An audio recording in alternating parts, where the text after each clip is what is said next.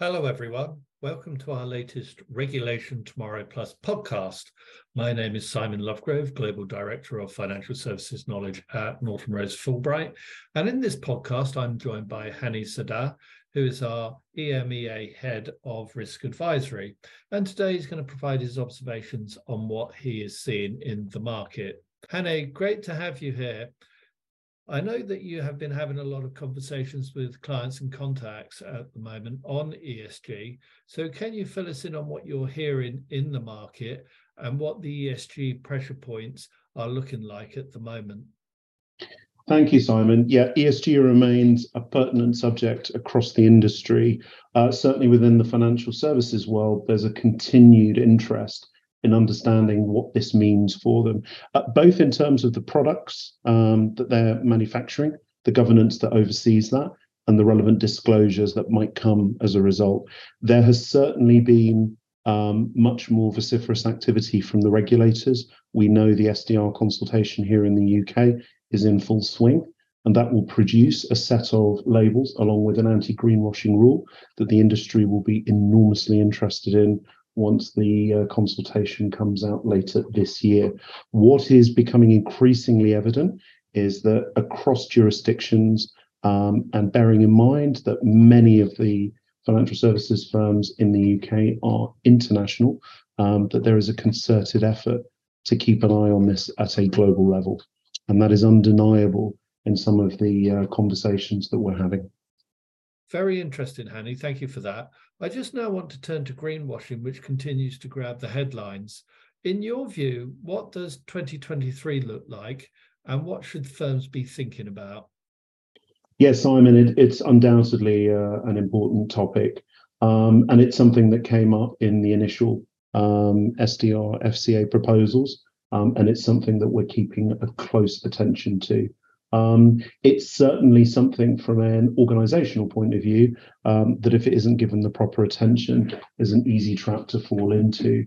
I would say to organizations um, that they focus as much resourcing as possible into understanding what this might be. Um, and therefore, when the training um, that they assign to various different products that might be at risk of greenwashing, that they have a clear understanding um, of how to label and how to properly articulate these products to the consumer market, especially where retail consumers are involved. Um, and whilst there is an undeniable need to have strong decision making um, in the um, uh, allocation of uh, products that have a strong green label attached to them, there is also an important message around directors' responsibility um, and ensuring that the board is fully appraised and understood around um, products that have a strong green initiative attached to them. I would also say, as well, in terms of um, greenwashing, it is an important clarification. And I think the industry as a whole would welcome as much input from the regulator as possible to understand where there is a risk of greenwashing and what some of those factors might be, especially for the retail uh, market. Okay, Haney as my last question, just looking at global developments now, have you any key points to raise? Yeah, I mean, uh, as, as I mentioned, as you said earlier on, um, there's undeniably an international focus around ESG. Um, and I think there's a strong will to demonstrate wherever possible um, at the senior executive level that they take this topic seriously. And ESG has a number of facets to it. So, where the climate uh, element is clearly an important point, and net zero. Um, there is also the sustainability point, um, and all the relevant um, human elements um, around um, uh, fair treatment of workers, human trafficking, etc.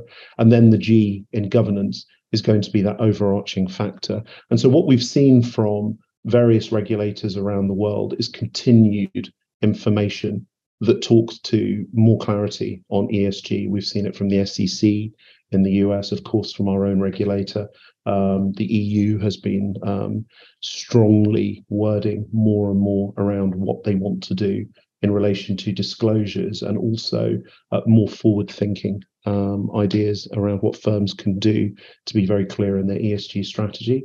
Um, and then in some of the Middle East and Asian markets, a continued focus around working groups, committees, um, and various publications from regulators that align quite closely to uh, to what we're seeing here in uh, in Europe and the UK. Thanks, Haney, for providing all your observations. So that concludes this Regulation Tomorrow Plus podcast. We will, of course, be doing further podcasts on ESG in the future, and we will also continue to track ESG developments on our Regulation Tomorrow blog. Many thanks for listening. Goodbye.